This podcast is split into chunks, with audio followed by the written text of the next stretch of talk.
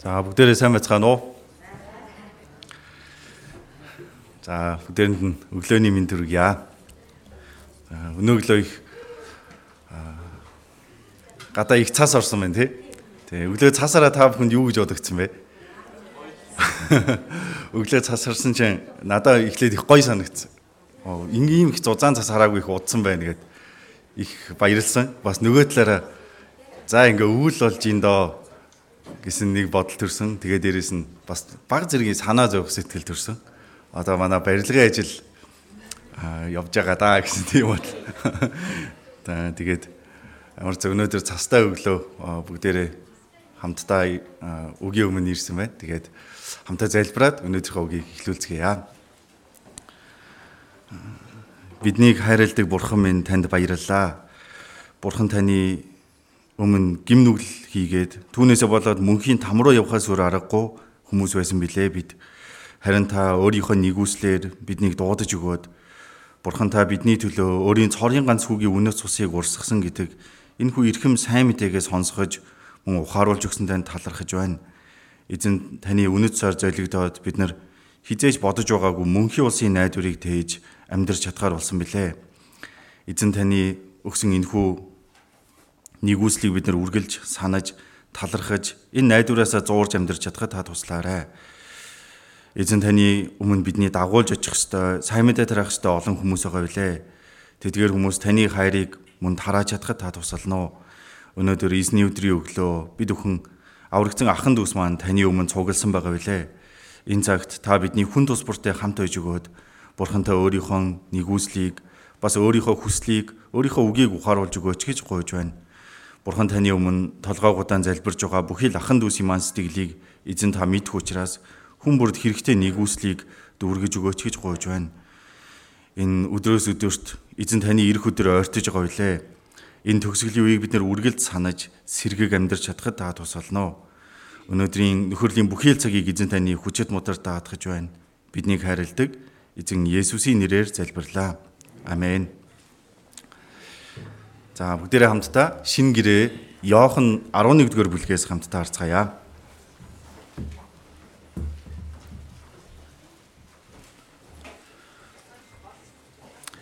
За шин гэрээ Иохан 11-р бүлэг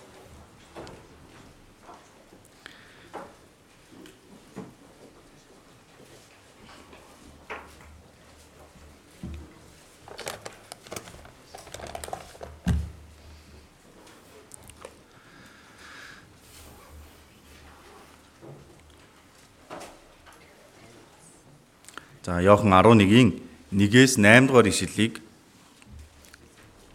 Иохан 11-ийн 1-ээс 8 дугаар ишлэлийг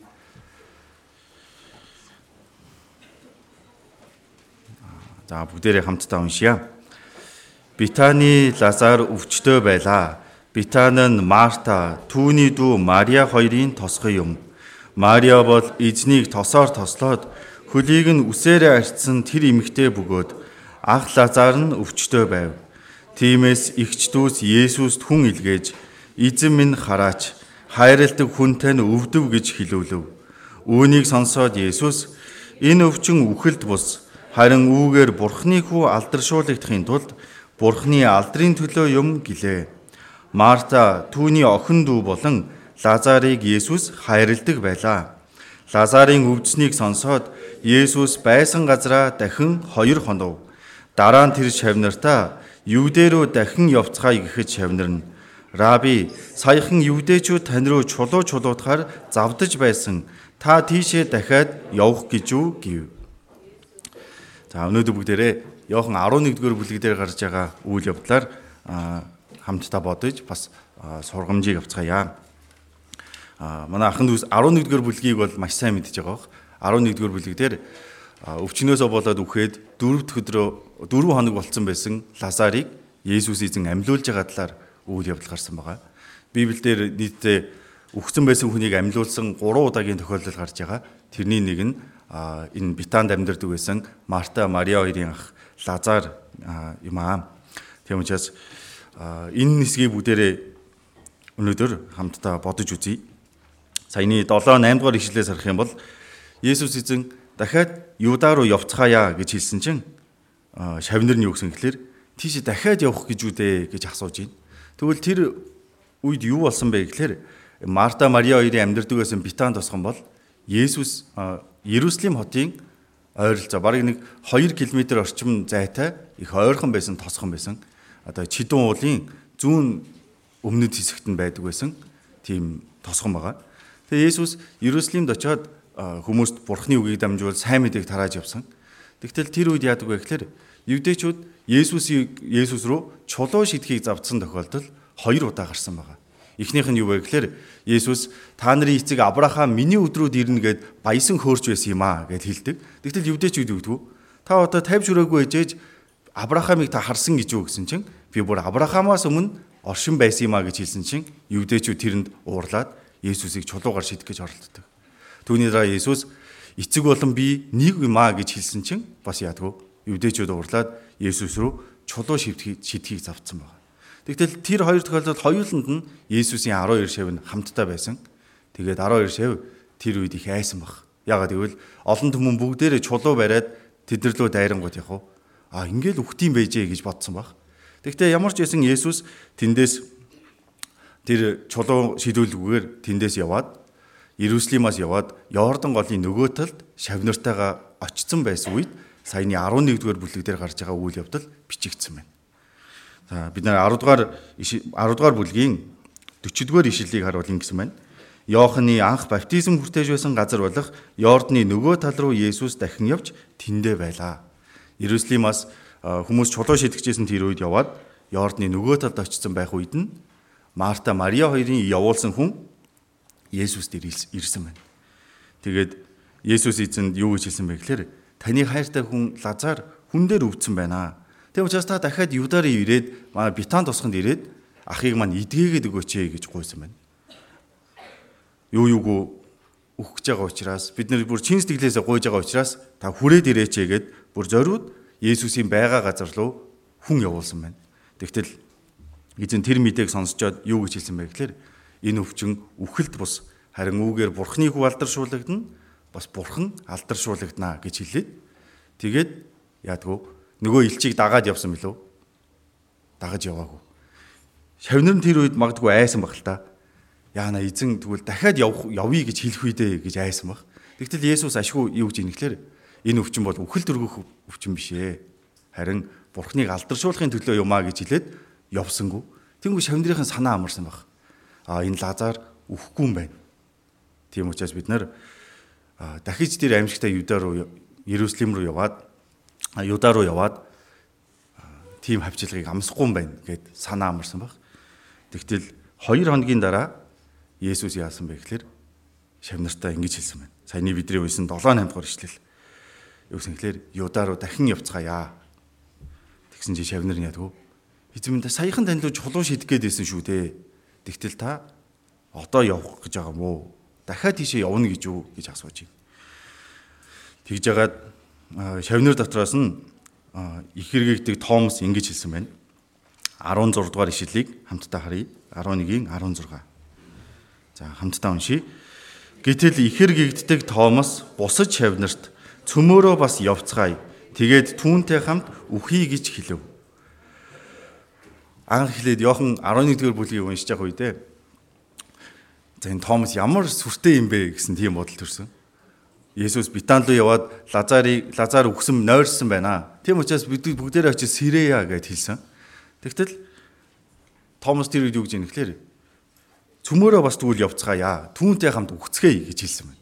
Уул нь Есүс болохоор Лазарыг Сирэхэр явъя, амьлуулахаар явъя гэж хэлж байна. Тэгтэл шавнар нь юу гэж байна? За одоо эзэн явъя гэж байгаа бол явъя да. Очоод эзэнтэй хамт зүгээр чулуу шийдүүлээд үгчий да гэсэн шийдвэрээр хамтдаа явж байна. Тэгтэл энэ нөхцөл байдлыг бид нар бас ойлгож үзэж болно. Хүн болгонд нэг айдагс гэдэг зүйл байдаг тийм үстэй. Эсвэл бүр өмнө нь байсан онцгой дурсамж, эсвэл өөрийнх нь амь нас нь аюулд орж исэн тохиолдол, эсвэл маш хүнд байсан тийм үе. Тийм зүйл бидний сэтгэлд одоо сэтгэлийн шарах болоод травма болоод үлдсэн байдаг. Тийм учраас тэрийг цочроож өдөөдөг ямар нэгэн зүйл гарах юм бол хүн маш их тийм айдас давддаг тохиолдол байдаг. Та бүхэн ч гэсэн тийм зүйл байдгүй. Хизээж дахиж дурсахыг хүсдэггүй. дахиж тэр зовлон дахиж туулахгүй, дахиж тийшээ бүр очихгүймсэн гэж боддог тийм айдас байдгүй. Тэгтэл Есүсийн 12 шивийн хувьд бол яасан өөрсдийнх нь амнаас аюулд орсон тэр зүйл сэтгэл дотор нь айдас болоод үлдсэн байна гэж хэлж болно. Бид нэг зүрхэнд орно гэж юм байдаг шүү дээ. Одоо жишээ нь автомашин машины осолд ороод бүр амиа алдхаа шахсан хүн бол хэсэгтээ автомашинаас яддаг айж эхэлдэг. Хажуугаар зүгээр хол явж байхад л айдаг. Нэг би бол нэг тийм хүн аймаар хүн биш шүү дээ. Тэгвэл манай хамаатны жоох хүмүүс яг гэхэлэр бүгдээрээ надаас айдаг. Баг жоохон бах та. Яг л нэг жоохон том биетэй. Тэгээ нүдний шилтэй болохоор нүдний шил нэг гэртээ харж байгаагүй хүмүүс намайг харахаар яриад гэхэлэр бүр айгаад одоо манай нэг хамаатны хүмүүс бүр яадаг гэхэлэр би зүгээр өөртөө юу ч яриаг байхад намайг харчингуудаа зүгээр эмээгийнхаа ингэрлүү шигдэл хамаг хөлсөнд бүр ингэ цовчдаг. Тэгээ бүр намайг гаран гартал ерөөсө тавьдаг холдож л.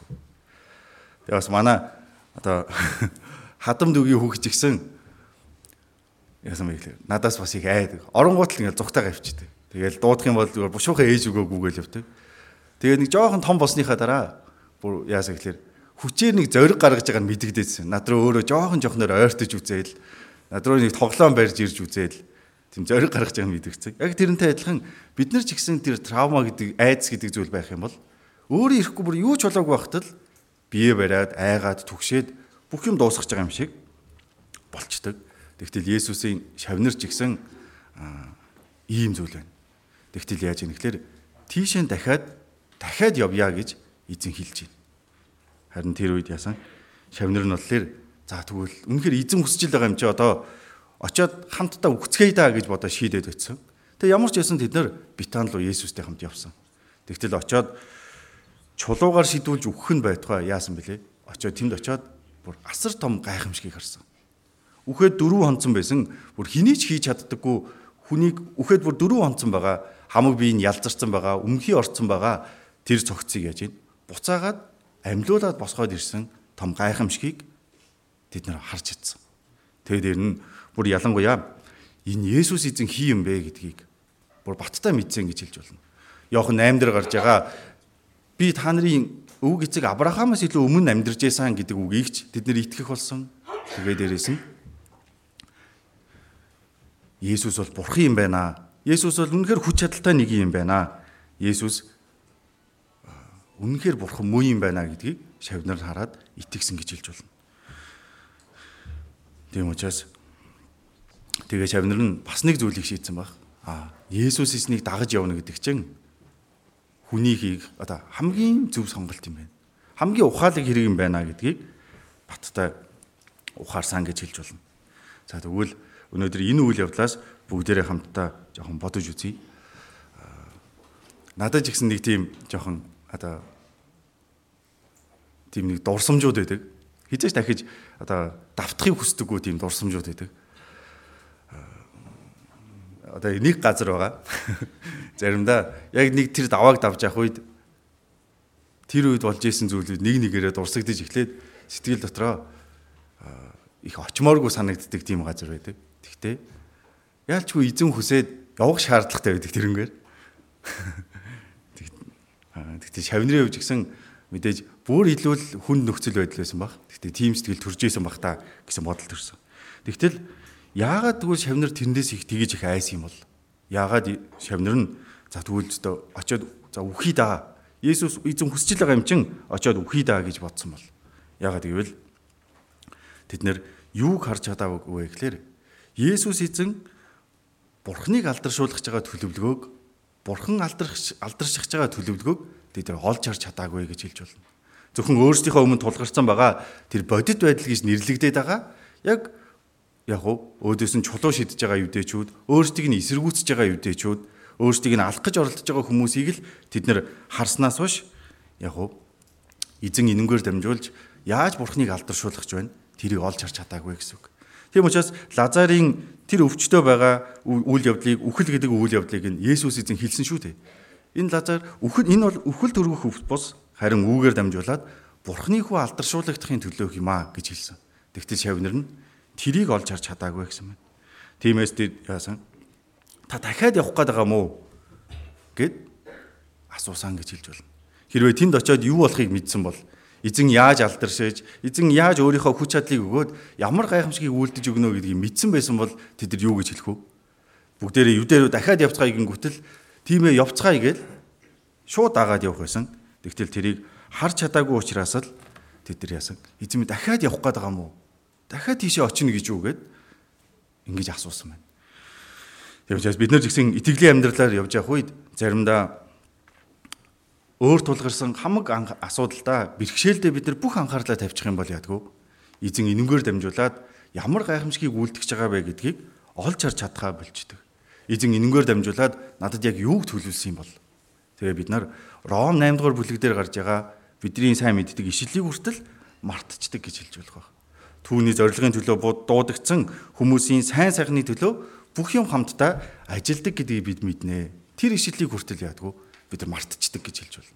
А эзэн энэ зүйлийг өгж байгаа нь бурхан алдаршихын тулд дээрээс нь яг уу миний итгэлийг өсгөж өгөхийн тулд надад бурхан өөрийнхөө нэгүслийг сайн сайхны өгөхийн тулд энийг зөвшөөрж гинэ гэдгийг бид нар мартчихдаг гэж хэлж байна. Тийм учраас бурхан бидэнд хамгийн сайныг л өгөхийг хүсдэг, хамгийн сайныг төлөвлөдөг. Тэрийг бид нар үгээр дамжуулж ядгүй маш сайн мэддэг. Тэгсэн мөртлөө заримдаа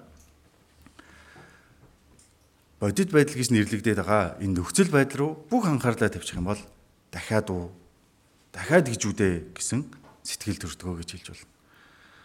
Одоо чинь манай хүүхдүүд хичээлээд авч байгааг гарах юм бол ёо дахиад даалгавар хийх юм уу гээл. Зарим ёо маргааш дахиад хичээлд явах юм уу гээл тэгдэг.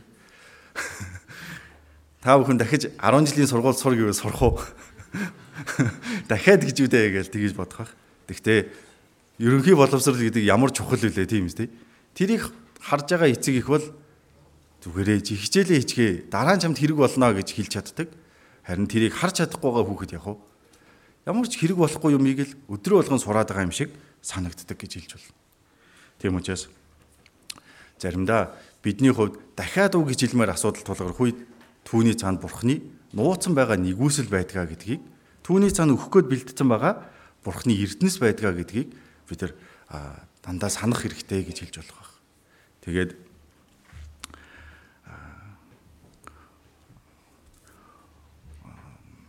тэгээ бас нэг зүйл нь юу вэ гэхээр Есүсийн шавнар шавнар шавнараасаа Есүс шавнартаа Есүс юудэрүү дахиад явцгаая гэж хэлцлэх үед одоо сэтгэл дотор нь хоёр сэтгэл төрсэн баг.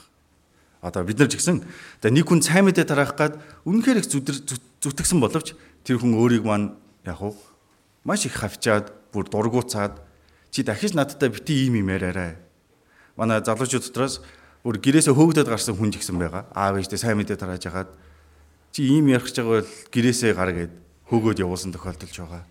Өмнө нь намайг залуучуудын хэсэгт нөхөрлөхөд хамт нөхөрлөжээс ихч маань гэрээсээ хөөгдчөөд ачаага чимдаанаа барьчаад шүн ганцаараа гудамжин зогсож байсан. Тийм тохиолдол ч гэсэн бид нэрс тулгардаг тийм үстэй. Тэгтэл эзэн за тэр өмнө нь сайн мэдээ тарааж исэн тэр хүн лүгэ одоо чи дахиад нэг очиод сайн мэдээ тараагаад тах та гэвэл бид хүнд ямар сэтгэл төрөх вэ? Хоёр төрлийн сэтгэл төрөх байх. Нэг талаас болохоор бид нар хүн л учраас тийм үстэй. Нөгөө эсрэг талынхаа бидэнд үзүүлж байгаа хариу үйлдэлд ач холбогдол өгөхөөс өөр аргагүй байдаг. Тийм учраас эзэн минь дахиад очино гэж үдээ Тэр зөндөө олон удаа очиод зөндөө олон удаа хилээд бүр ийм ийм зүйл болж исэн шүү дээ. Яаж би тийшээ дахиж очих юм бэ? Эзэм тэр хүн одоо намайг зүгээр Есүс гэж хэлэх байтугай Есүсийг дуурхал юм бол өөдөөс бүр бөө юм болох баха гэж бодож магадгүй. Тийм үү? Тэгээд эзэм дахиад гэж үдээ гэсэн бодол төрж болно. Тэгээд яг нэг талаараа бас томос шиг сэтгэлж төрж болно. А эзэм нь Гэтэ та хамт явна гэвэл тийм үү? Томас 16 дээр юу гэж хэллээ? Цөмөөрөө бас явцгаая. Тэгээд түүнтэй хамт үхье гэж хэлсэн. Нэгсэндээ эзэн хамт явж байгаа юм чин яа тийм бүгдээрээ хамт явъя гэж хэлж байна. Тийм учраас бидний хувьд гисэн эзэн хүсэж байгаа юм чин эзэн надтай хамт байх юм чин ямар ч хэсэн очие. Ийм хоёр янзын сэтгэл төрөх байх. Тийм үү? Тэгээд ямар ч хэсэн шавнар нь Есүсийн үгэнд үгэнд дуулууртай байгаад хамтдаа очисон. Тэгтэл тэнд очиод Лазар амьд гайхамшиг гардаг. За та бүхэн бодоод зэрэг. Очингуудаа ийм шийдвэр гаргаад очиж байгаа шавнар нь Лазарыг амьлуулсан уу? Үгүй үстэй. Тэд нар зүгээр Есүс эзэнтэй хамт очисон. Харин Лазарыг амьлуулсан нь эзэн өөрөө байсан. Тийм учраас бидний эзэн тэр Лазарыг амьлуулсан, амьлуулсан. Харин шавнырийнх нь энэ үед хийсэн мундаг зүйл юу байсан бэ гэхээр өөрийнхөө махбодоос гарч байгаа өөрийн дотроос шивнж байгаа тэр үгийг дарж чадсан нь шавнырын хийсэн мундаг итгэл зориг гэж хэлж болох байх.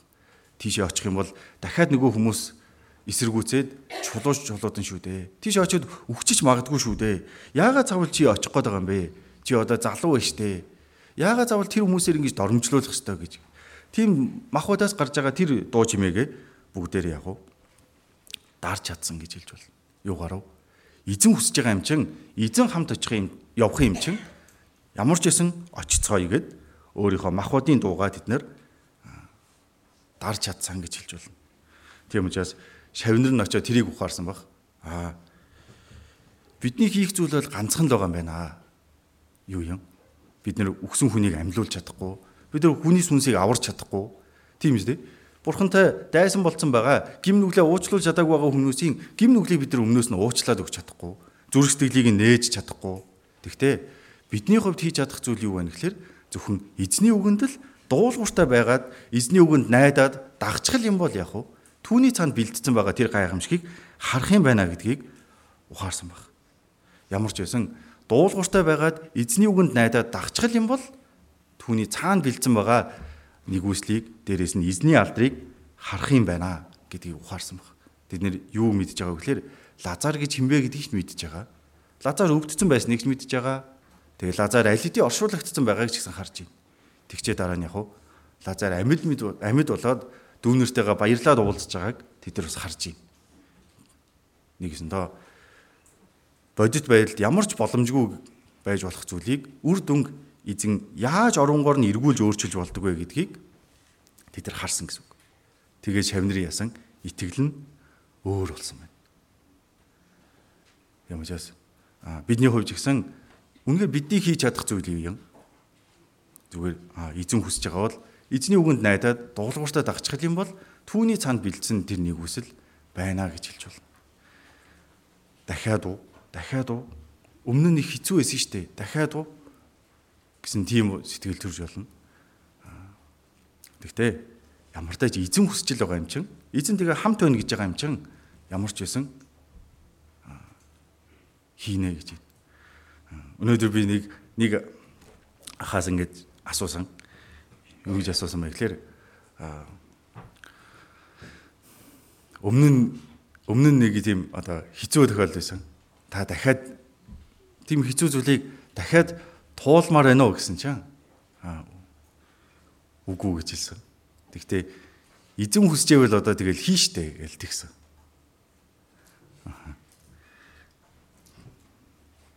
Эзэн хүсчил байвал дуулгартай байгаа найдад явчих юм бол түүний цаана байгаа бурхны алдрыг бид нар харж болно гэсэн үг. За тэгвэл бүгдээрээ энийг нэг бодож үзье. Яагаад заавал яагаад тэгвэл эзэн дахиад явъя гэж хэлж байгаа юм бол дахиад явъя гэж хэлж байгаа юм бол тэрнийхээ шалтгааныг 9 10 дугаар ишлэл дээр хэлсэн байна. За Иохан 11-ийн 9 10 дугаар ишлэл хамтдаа уншийе. Есүс өдөрт 12 цаг байдаг босуу. Өдөр явбал ертөнцийн гэрлийг үздэг тул бүдрэхгүй. Харин шүн явбал хүний дотор гэрэл байхгүй тул бүдрэн гэв. За энэ дээр юу гэж хэлж байна вэ гэхээр яагаад дахин явъя гэж хэлж байгаа нэг шалтгаан нь юу вэ гэхээр энэ байна. Өдөр явбал ертөнцийн гэрлийг үздэг тул бүдрэхгүй. Одоо бол гэрэлтэй байгаа үе байна. Йохан номон дээр юу гэж хэллээ? Есүс бол ертөнцид ирэх жинхэнэ гэрэл байсан гэсэн. Тийм учраас Есүс байгаа үе гэдэг бол ямар вэ? Гэрэлтэй байгаа үе гэсэн үг. Тун удахгүй Есүс авралыг гүйцэлдүүлчихэд тэнгэр рүү явах болно. Харин тэр үеийг яг уу харанхуй үе гэж хэлж болох байх. Тэгээд одоо бидний үеэр ярих юм бол одоо бол ямар үе вэ? Одоо ариун сүнс ажиллаж байгаа хүн аврагдаж болох нэгүслийн үе. Тийм үү? Нэгүслийн үе. Одоо бол бидэрт боломж байна гэсэн үг. Бурхны бидэрт жоохон өгцөн байгаа цаг хугацаа гэдэг зүйл байна. Тун удахгүй хинч ажиллаж чадхааргүй шүн ирнэ. Тийм үү? Энэ дэлхий дээрээс хинч аврагдахгүй энэ дэлхий дээр сайн мэдээ тарах хүн нэг ч үлдэхгүй бүгдээрээ диваач руу яваад өгөх өдөр тун ойрхон байна. Тийм учраас юу гэж хэлж байна? Дахиад явцгаая. Одоо бас ч гэж боломж байна. Дахиад явъя. Гэхдээ тэр боломж нь маш бага байгаа. Одоо бол ажиллаж чадах богинохон байгаа өдөр байна гэдгийг хэлж байна. Хамтаа Йохан 9-р бүлгээс харъя. 9-ийн 4-р ишлэл.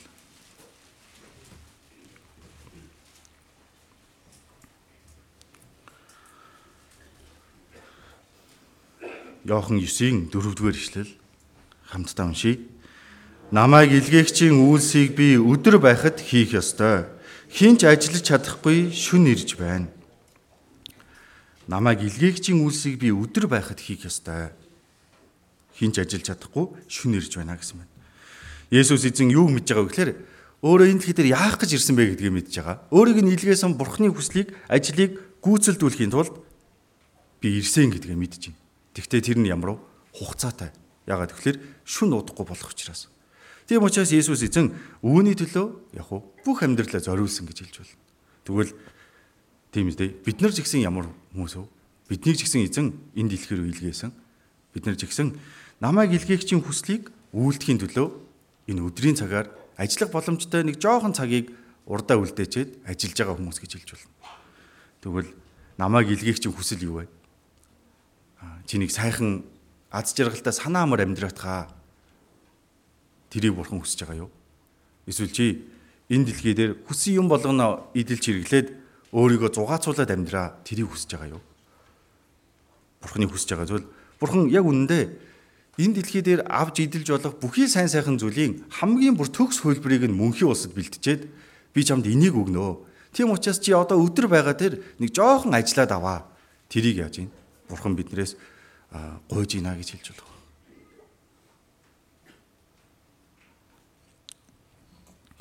Заримдаа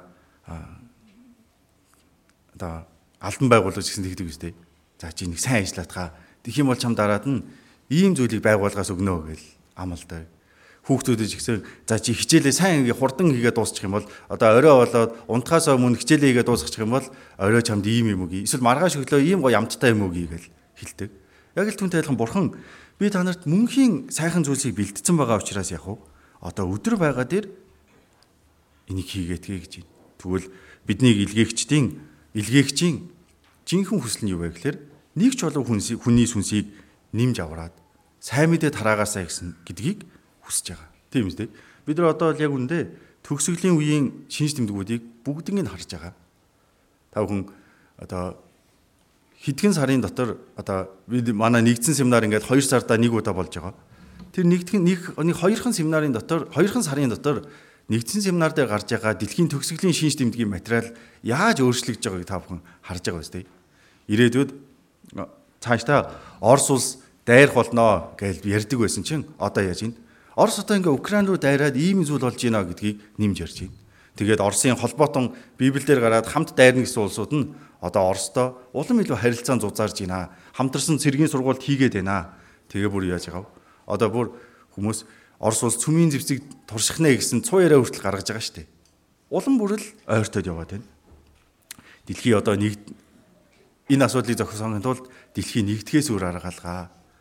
Одоо олон улс өмнө нь улс болгон өөрийнхөө эрх ашгийг боддог байсан шиг одоо тийх боломжгүй. Яг л бүх улсууд хоорондоо ямар нэгэн худалдаа наймаагаар холбогдсон байгаа. Тийм учраас аль нэг улс нь хитрхий давмгаалчих юм бол аль алинд нь ашиггүй учраас аль болох яаж яах вэ? Инхийн журмаар шийдэх гэж оролдож байгаа. Тэгтэл Библиэлд хэлээ хуурамч инх 50 ирнэ гэсэн шүү дээ. Дэлхийн нэгднэ гэсэн цөмийн зэвсгийн эцэст нэгэ цөмийн зэвсгиндээ болно. Тэгтээ эн чин бүгдээрээ дараа нь зовлонгийн 7 жилийн үед болох үйл явдал. Тийм учраас бидний явах нь бол бүр тэрнээс ч наан байгаа гэж хэлж байна. Тийм учраас бид нар биднэрт ажиллаж болох үе жоохон байна. Тэгээд энэ сайн мэдээнээс болоод муулуулах үеч богинохон байна. Бид нар баян сайн мэдээнээс болоод бусад хүмүүст ад ад үзэгдэхгүй шүү дээ. Тийм үү? Баян л аврагдаач тэ үг сонсооч тэ гээл тгий сайн мэдээ тараах уу? Тэгж болох үедэр үнэхээр богинохон байгаа. Дээрээс нь бид нар бурхныг алдаршуулж болох хугацааж богинохон байгаа. Тэгээ дээрээс нь сайн мэдээ тарааж болох боломж цөөхөн байна. Одоо өнөөдрийн сүмийн мэдэн дээр манай эх сарын нэгдсэн семинарын зар гарсан байгаа. Тэгээс оюутны семинарын зарлал гарсан байгаа. Тэгтэл дахиж ийм сүмийн мэдээ хөвлөгдөхгүй, сүмийн мэдэн дээр библийн семинарын зар хөвлөгдөхгүй тийм өдрүүд гарцаагүй ирнэ гэсэн. Тэгээд бас нэг асуудал нь та бүхэн сайн мэдээ тарах хүмүүсийн төлөө залбирдгүү. Тийм үү? Тэгтэл харамсалтай нь тэр хүмүүсийн нэрийг хүчээр өөрийнхөө залбирлаас хасгаас өөр аргагүй тийм өдрөөч гэсэн ирж болно. Тийм үү? Өөр юм сайн мэдээ тарах гээд бэлдээд байгаа хүн намайг хүлээж чадлагүй төрүүлээд нас орчих юм бол яах вэ? Энэ сайн мэдээг сонсч чадахгүй нас ордог тохиол байдаг шүү дээ. Тийм үү? Тэр үед яах вэ? Залбирахыг хүсэж залбирч чадахгүй тийм өдөр ирж болно. Тийм учраас үндэ биднэрт үнэхээр их цаг хугацаа богинохон байна гэж хэлж болно. Тийм үлээр одоо бол юу тааламжтай цаг одоо бол авралын өдрөө гэсэн. Тийм учраас л эзэн юу гэдэг нь тэгэхээр дахиад явъя. Сая өнгөрсөн 7 хоног залуучуудын залуу ажилтны библийн семинар болсон. Тэр үеэр сайн мэдээ тарааж исэн хүмүүс дотроос аав ээждээ сайн мэдээ тарааж исэн хүн байгаа. Дүүдээ сайн мэдээ тарааж исэн хүн байгаа. Их нэртэй сайн мэдээ тарааж исэн хүн байсан. Нөхөртөө сайн мэдээ тарааж исэн хүн байсан. Гэхдээ дундаас нь уурлаад явсан хүмүүс ч байгаа. Бүр анханасаа уурлаад ирээгүй хүмүүс ч гэсэн байгаа. Тийм үстэй. Тэгвэл эзэн юу хүсэж байгаа вэ гэхээр дахиад очиё. Дахиад тийшээ явцгаая. Би хамт явах учраас дээрэс нь дахид сайн мэдээ тарах боломж байхгүй учраас одоо бушуухан хамт яваад дахиад оролдоод үзье гэдгийг бурхан хүсэж байна гэж хэлж байна. Тийм учраас шавнартаа ингэж хэлсэн байна. Түүний дараа Есүсийн дахиад очиё гэж хэлж байгаа бас нэг шалтгаан юу вэ гэхээр бид Библиэл дээрээс тийм үйл явдлыг их олон удаа харж болох. Юу вэ гэхээр Бурхны ажил давтан давтан үйлдэж байгаа тохиолдолд бурхны ажил явагддаг гэдгийг. За бүгдээрээ 2 дугаар хаад 4 дугаар бүлэг дээрээ самтдаа харъя. Хуучин гэрээ 2 дугаар хаад 4 дугаар бүлэг.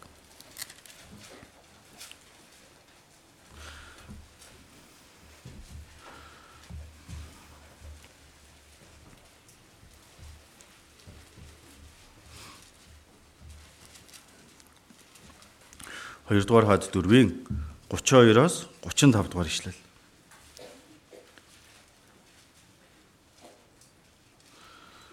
За 32-оос 35-ыг хамтдаа уншийе. Илиша гэрт орж ирэхэд харах тун хүү өгчгсөн орон дээр нь хөвтөж байлаа. Ингээд тэр дотгош ороод хоёулахнаа үлдэж араасаа хаалга хаагаад эзэн залбирв. Тэрээр дээшээ очиж хүүгийн дээр хөвтөн амаа хүүгийн аманд нүдээ хүүгийн нүдэнд гараа хүүгийн гар дээр тавьж хүүгийн дээр сунан хөвтөв. Хүүгийн бие махбод бүлээн боллоо. Дараа нь Илиша буцаад гэр дотор нааш цаашаа нэг удаа алхаж дээшээ гарч хүүгийн дээр сунан хөвтөв. Хүү долоон удаа найтаагаад нүдээ нээв. Шунэ мимигтэн хүүг амьлуулсан талаар үйл явдал гарч байна. Тэгэл энэ дээр Илиша нэг удаа дээр нь гараад хөвцөн. Тэгэнгүүт яасан? Нөгөө нас ураад бүр хөрцөн байсан цогцсон цус эргэлдэж эхэлсэн байна. Би энэ бүлээсч эхэлсэн. Тэгтээ яасан? Ам ороогүй. Тийм учраас Илиша дахиж дээр нь гараад дахиад хөвтөл яасан? Хүүхэд 7 удаа найтаагаад ам орсон гэж. Яг уу давтан давтан ажил хийх үед тэн дотор эзний ажил явагддаг гэж хэлж байна. Бид нар эхлэл 1-р бүлэг дээр бурхан энэ дэлхийг бүтээсэн талаар ч гэсэн гарч байгаа. Уул нь бурхан ямар вэ? ганцхан удаа үгээ хэлээд энэ дэлхийг бүрэн төгс бүтээж чадхаар нэгэн тийм агуу хүч чадалтай нэг. Тэгтэл яаж байгаа вэ? Дэлхийг 6 өдрийн турш үгээ айлцсан ба. Эхний өдөр үгээ айлтаад, хоёр дахь өдөр үгээ айлтаад, гурав дахь өдөр үгээ айлтаад айж мэжмэр дэлхий яасан. Үцэглэнтэй болж бүрэн төгс болж бүтээгдэж эхэлсэн. Тэгчээ 6 дахь өдөр нь юу болсон?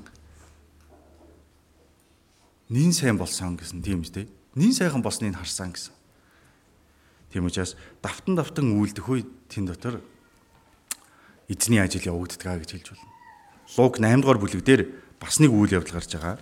Хамтдаа Луг 8 дугаар бүлгээс харъя. Луг 8 дугаар бүлэг.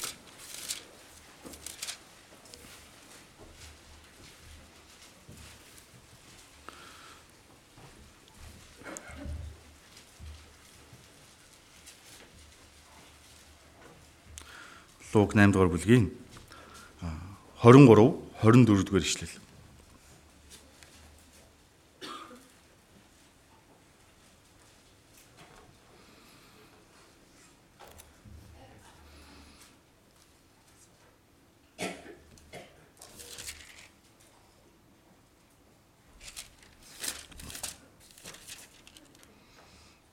Аа уучлаарай. Марк 8 дугаар бүлэг.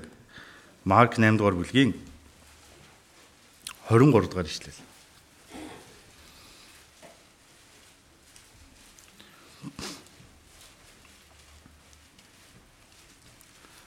Марк 8-ын 23 24 дугаар ишлэл.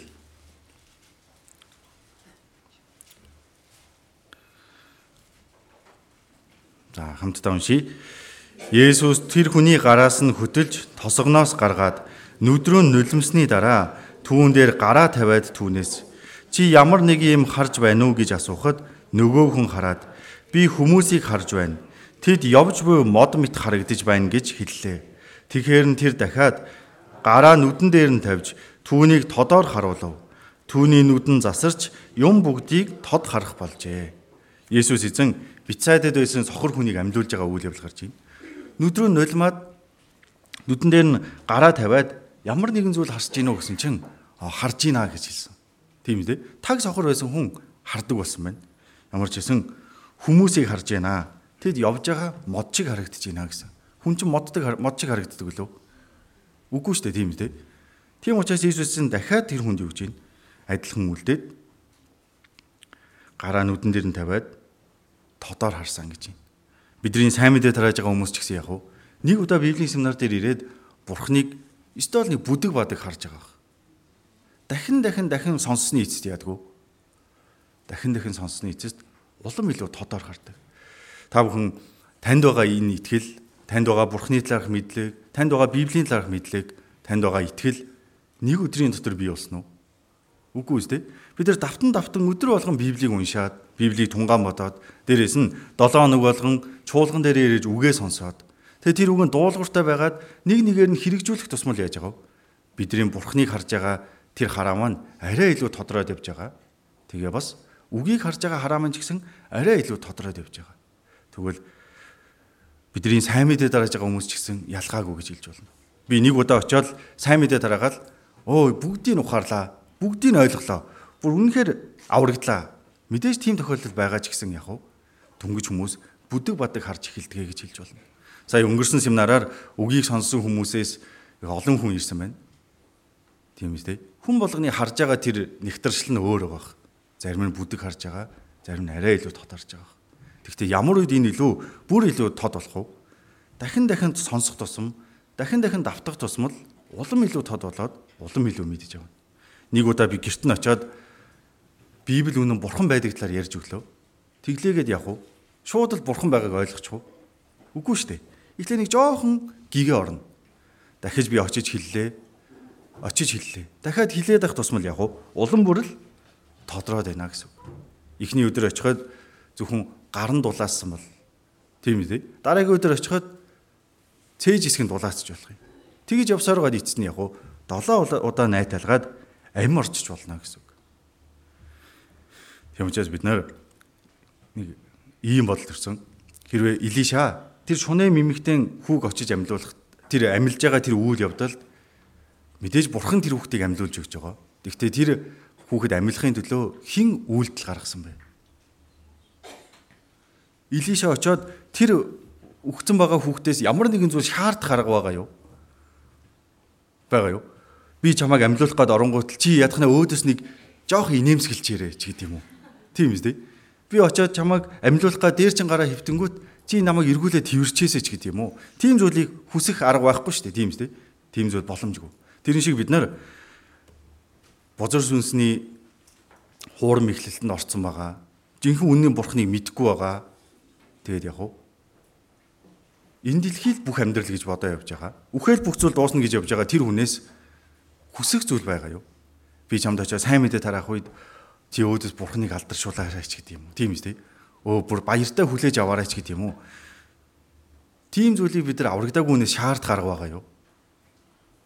Өөдөөс тийм хариулт гаргах уу? Угаасаа гаргахгүй шүү дээ, тийм үү?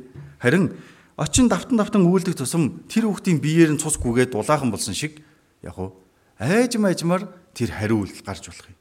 Тэгтэл бид нар эхний гаргаж байгаа тэр хүүтэн байдлыг харангуудаа шантраад болчих болохгүй гэсэн үг.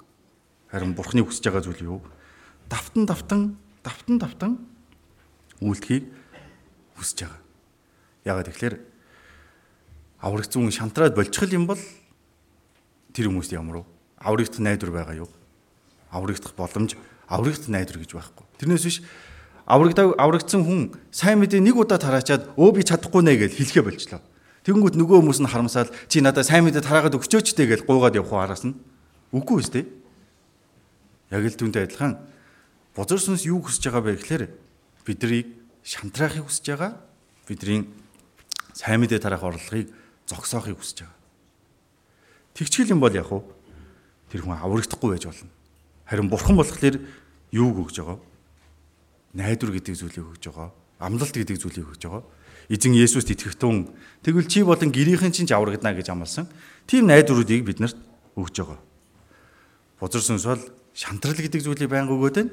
Харин бурхан болохоор тэр шантралыг даваад гарчих юм бол цаана нь байгаа нэгүсэл, ерөөл, авралыг бидэрт харуулад байна. Тийм учраас нэг талаар харах юм бол шантрал гэдэг зүйл чи юу гэсэн үг юм? Шантрал гэдэг зүйл юу гэсэн үг вэ? Бүр нарийн бодоод үзэх юм бол бурхан байхгүй юм байна гэж байгаагаас ялгаагүй зүйлээ гэж хэлж болно. Тийм үстэй. Би сайн мэдээ тараах гээд очлоо. Тэгтэл тэр хүн үгүй сонсохгүй. Тэнгүүт за за болидо энэ юу гэсэн үг вэ? Тэр хүний сэтгэлийг онгойлж чадах бурхан байхгүй гэж байгаа та ялгаагүй асуудал. Тэр хүнийг үнэхээр чин сэтгэлээсээ аврагдаасаа гэд хүсээд байж байгаа бурхан байхгүй байна гэсэн те баг адилхан утга болж өөрж байна. Тийм учраас бид нэр яг уу ерөөсөө шантарч болохгүй гэж хэлж болох байна. Бузар сүнсэл бидэрт юу гэж хэлж байгаа вэ? Одоо болноо. Угаасаа бүтэхгүй шүү дээ. Чи хилээ үдцсэн биз дээ. Одоо болоо шүү дээ. Харин эзэн болохоор юу гэж байгаа вэ? Дахиад явъя. Дахиад явъя гэдгийг байн хүсэж байгаа. Галаа 6 дугаар бүлэг дээр юу гэсэн мөлий? Сайныг үлдэхдээ үл цуцъя гэсэн. Тэгэх юм бол гарцаагүй яг уу шантрахгүй байх юм бол цаг нь болохоор хурааж явна гэсэн. Цаг нь болох юм бол хурааж явна. Тийм учраас шантрахгүй байгаарай гэдгийг бурхан хэлж байгаа. Энэ жив Бурхан найдварыг биднэрт хилээд байна гэсэн үг. Чи дахиад дахиад сайн мэдээ тараах гээд оролдоод байх юм бол гарцаагүй цаг нь болох юм бол хурааж авнаа гэж хэлж байна. Тийм учраас бити шантраарай гэдгийг байн хэлж байгаа. Библиэлд Илч Паул Европод сайн мэдээ тарааж явах үед Дэрб гэдэг хотод очисон. Тэгтэл тэнд яасан бэ гэхээр уул нь хүмүүс үг сонссон боловч өөр газараас ирсэн евдээчүүд хүмүүсийг Паулийн эсрэг босгоод Паул руу бүгдээрээ чулуу шийддэг. Тэгээ бүр Паул өглөөд болоод болцсон байсан. Тэрийг нь үхсэн байна гэж хараад яасан бэ гэхээр хотын гадагшаа гаргаад Паулын цогцыг нь хайдаг. Тэр үед итгэгчнээ бүгдээрээ цуглаад ирсэн. Тэгтэл харин ашгүй Илч Паул яасан бэ гэхээр амьлаа босоод ирсэн. Хамаг биеийн цус нүж болцсон босч ирээд тэгээд яасан бэлээ? Яа, өстө үхэх шахлаа. За бүгдээрээ гяс хурдан буцацгаая гээл сүм рүүгээ явцгаая гэж яваад өгсөн болов. Иж Паул буцаад дээрвлөө эргээд ордог. Хамтдаа Үйлс номноос харъя. Үйлс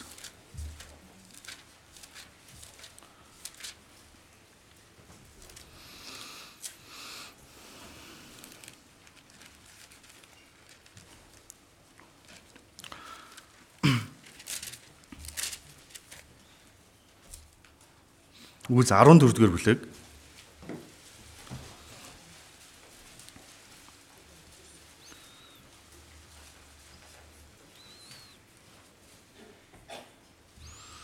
За, Үйлс 14-ийн 19-өөс 20 дугаар ишлэл.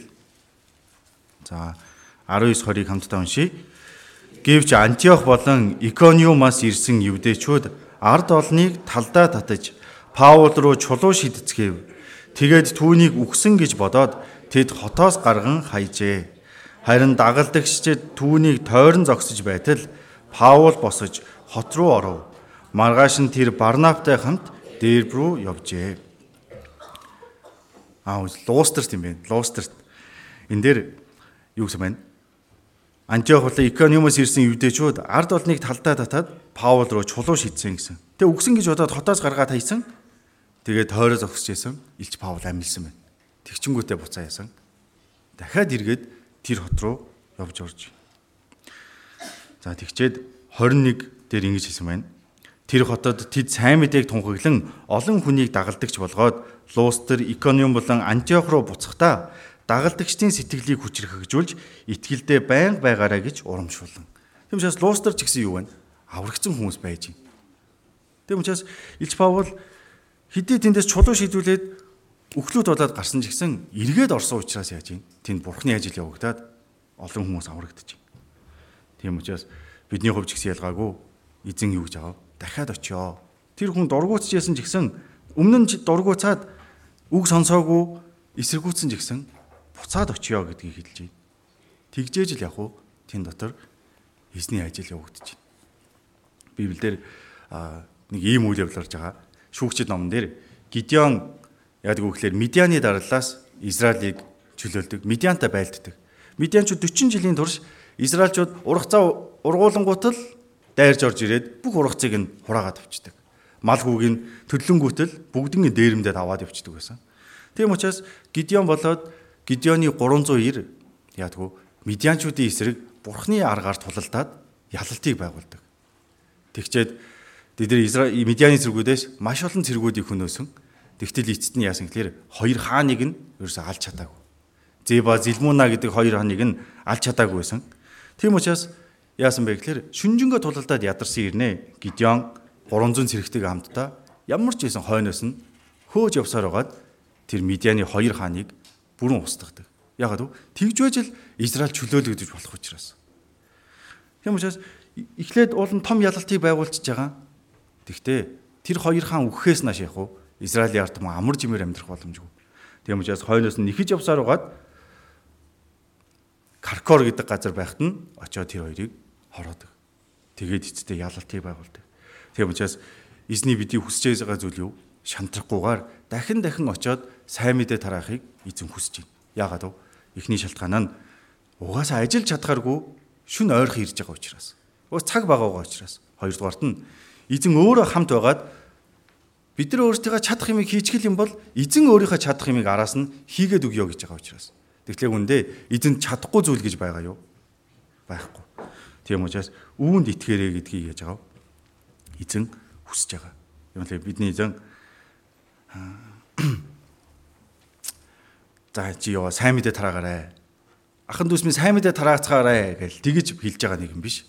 Юу гэж юм? Хамтдаа би хамтдаа явнаа. Надтай хамт явъя дахиад явцгаая гэж хэлж байгаа. Тэгж хэлдэг нэг юм гэсэн үг. Тэгээд бид нар ямар ч ясаа яваад яасан битанд очисон. Тэгсэн чинь битанд очиод өөдөөс нь Марта тусаж гарч ирсэн. За хамтдаа Йохан 11-р бүлэг рүү эргээд очие.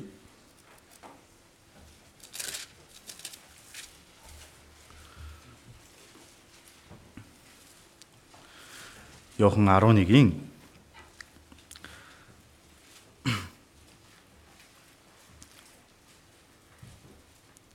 За 20 21 дугаар ишлэл.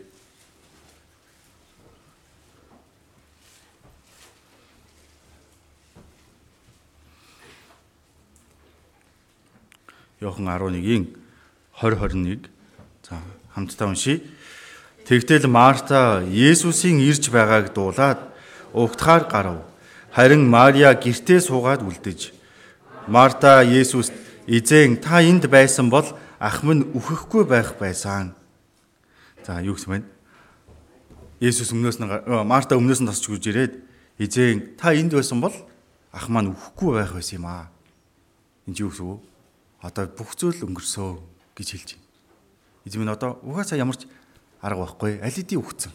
Та жоохон эртхий хурдхан хүрээд ирэхгүй яав та. Тийм үү? Энд дээр харуул 17 дээр нь тэгсэн Есүс ирээд Лазарыг буршин дөрөв хонж байсныг мэдсэн гэсэн. Есүс эзэн тэр Йордан голын цаана хэдэн өдөр байлаа? 2 хоног байсан шүү дээ. Тэгчээд наашаа ирсэн. Тийм учраас барыг нөгөө илч Битанаас хөдлөөд явж явах замд нь магадгүй Лазар амьсгал хураасан баг. Тэгээд бүр 4-ийн 4 хоног өнгөрцөн байна. Тэгээд Мартагийн хэлж байгаа үг нь юу? Одоо ах минь нэгэнтээ өнгөрсөө. Одоо аль хэдийн үхсэн. Тэгвэл ямар ч байсан хожимн таавал яг уу дахин амьлал амьлалтын үед бол дахиад амьлуулна гэдэгт бол би итгэж байгаа. Тэрий чинь бол би мэднэ гэ Марта хэлж байна. Тэгээд бүгдээрээ яасан гэхээр Марта ч үйлжсэн хүмүүс ч гэсэн бүгдээрээ уйлэлдэжсэн. Тэгтэл тэднийг хараад Есүс яасан гэхээр зүрхэндээ ихэж хандлаад Есүс уйлсан гэж гарч байгаа. За хамтдаа харъя. 33 дугаар ишлэл.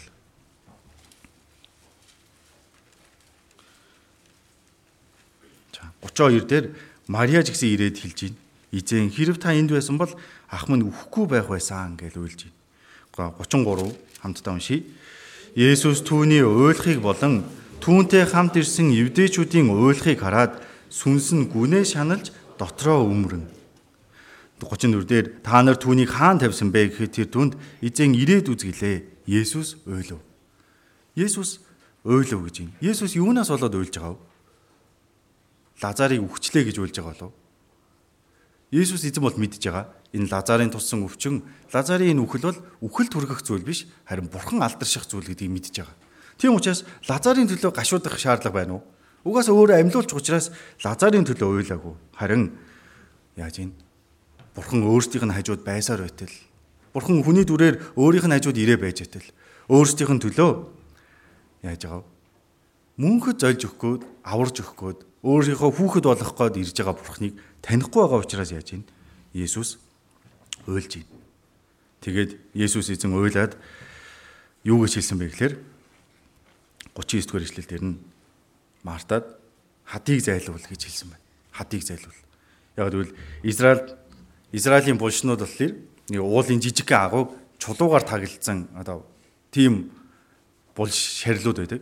Тэгээд ялгаагүй лазарын цогцыг жигсэн тэр агуу тавиад урдаар нь чулуугаар хаацсан байгаа учраас Есүс юу гэсэн? Хадыг зайлуулаа гэсэн. Тэгсэн чинь тэр үед Марта юу гэж хэлдэг вэ? За 30 9 дугаар ишлэлийг хамтдаа уншийе. Есүс хадыг зайлууд гэхэд талигачийн дүү Марта түнд Изэн тэр үхэд дөрөв хонож байгаа тул одоо өмхийрсэн байгаа гэж хэлв. За юу гэж байна? Есүс ээ одоо нэгэнтээ оройтсан шүү дээ. Та одоо яах гээд байгаа юм бэ? Тэгж хэлж байгаа зү.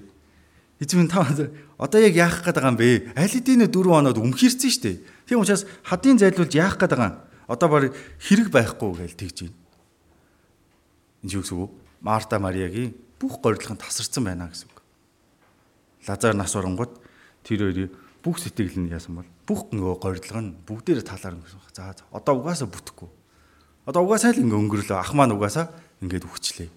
Бүүр хожим яг уу итгэгч дахин амьлах үед тэр үед л амьлах юм байна. Тэгэл талаар өнгөрсөн байсан. Тэгтэл Есүс юу гэсэн? Хөөе Марта, чи ч надад өмнөхөн итгэж байгаа гэж хэлсэн шүү дээ. Та бол Христ Бурхны хүү гэдэг ертөнцид ирэх Бурхны хүү мөн гэдэгт би итгэдэг гэл Марта чи итгэдэг гэв үсттэй гэд хэлж байна. Тэгчээд Есүс юу гэж хэлдэг вэ? Хэрв чи итгэвэл Бурхны алдрыг харна гэж би чамд хэлсэн босуу. Хэрвээ чи итгэх юм бол Бурхны алдрыг харна гэж би чамд хэлсэн босуу гэж хэлж байна. Тэгтэл өмнөх нь Марта юу гэж өчтдөг вэ гэхээр 21 дээр а 21 22 дээр 22 дугаар ишлэлийг л уншийе. Харин Та Бурханаас юу ч гуйсан Бурхан танд өгнө гэдгийг би одоо мэдэж байна гэв. Есүс түнд ах чинь амьдлна гэхэд Марта түнд эцсийн өдрийн амьдлал тэр амьдлна гэдгийг би мэднэ гэв. Хожим нь угаасаа амьдл амьдлнаа. Тэгчээд Есүс юу гэсэн? Эзэн та энд байсан бол ах минь өхгүй байх юм аа. Та Бурханаас юу ч гуйсан Бурхан танд өгнө гэдгийг би одоо мэдж байна гэсэн. Би юу мэдэх вэ гэхээр Лазарыг өвчтөө байх үед нь та ирээд нэг залбираад өгсөн бол бурхан манай ахыг эдгэж өгнө гэж би бол мэдж байгаа. Тэгтэл одоо өнгөрсөө гэж хэлж байна. Энд дээр юу гэж Марта мэдэж байна гэж хэлж байна.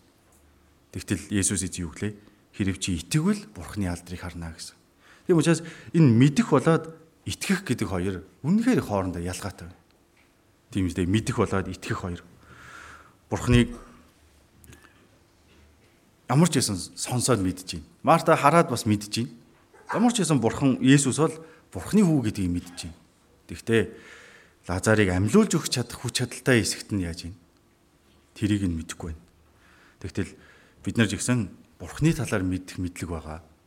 Харин бурхан юу хүсэж байгаа вэ гэхээр тэр мэдлэгийнхаа дагуу үйлдээд тэр мэдлэгээ өөрийнхөө итгэл болгож хувиргаасаа гэдгийг бурхан биднээс хүсэж байгаа. Тийм учраас итгэл болоод мэдлэг хоёр үнэхээр хоорондоо ялгаатай байна. Нэг удаа Израилийн ард түмэн Египтээс гараад цөлийн 40 жилийн турш амьдэрсэн. Улаан тэгжийг гаталчаад цөл 40 жил амьдарч агаад дараа нь Йордан голыг гатлах хэрэгтэй болсон. Тэгтэл бурхан Йошуад юу гэж тушаасан бэ гэхээр өнөөдөр би Израилийн ард түмний өмнө чамааг өргөмжлөх болно. Яагаад вэ? Мосетэй хамт байсан шигэ би чамтай хамт байгаа гэдгээ Израилийн ард түмэнд мэдүүлнэ гэж хэлж байгаа. Тэгээ дээрэс нь явсан. Гэрэний авдрыг үүрээд явж байгаа тахилч нар голын усанд ороод хөлөө зогсоод дотор нь ороод зогсох тэр мөчөд яана гэсэн бурхан Йордан голын урсгалыг хааж өгнө гэж хэлсэн байна. Тэгвэл бурхан яагаад зориуд ийм үйл явдлыг хийлгэж байгаа юм бол? Бурхан Мосетэй хамт байсан шигээ Йошуаг хамт байгаа, Йошуатай би хамт байгаа гэдгээ бүх ард түмэнд яагаад мэдрүүлэх гэсэн юм бол? Тэгээ дээрэс нь Израилийн ард түмэн хөлөөрөө зүгээр тэр ус руу үерэлцэн байгаа гол руу ор зогсонгууд урсгалыг нь тогтооно гэж заавал яагаад хэлж байгаа юм бол? Яагаад гэвэл Йордан голыг гатаад Канаан төг рүү орсноор тэд нар яах вэ гэхээр өөрсдөөсөө хүчрэх долоон үндэстэндээ тулалдах хэрэгтэй. Тэгтэл одоо Йордан голыг гатлаж байгаа тэр Израилийн ард түмэн чинь ямар хүмүүс илээ? Бүгдээрээ шин үеийнхэн штэ. Цөлд төрсэн хүмүүс. Тийм учраас улаан тэнгис хуваагдсан гайхамшигыг нүдэрээ харсан хүмүүс биш. Тийм үү? Тийм учраас тэднэрт бол мэдлэг бол байна. Аа бурхан хожим нь дээр үед манай өвөг дээдсийг Египтийн дарлаас чөлөөлж өгөөд улаан тэнгисээр гатлуулсан гинлээ гэсэн мэдлэг бол яг хав тэднэрт бол хангалттай байна. Тэгвэл тэд нар өөрсдөөс хамаагүй илүү хүчтэй долоон дайсантай тулалдах хэрэгтэй. Тийм үү? Тэгтэл тэднэрт итгэл байхгүй, мэдлэгэл байх юм бол тэд нар огтхонч дуулууртай байхгүй байх. Ягаад вэ?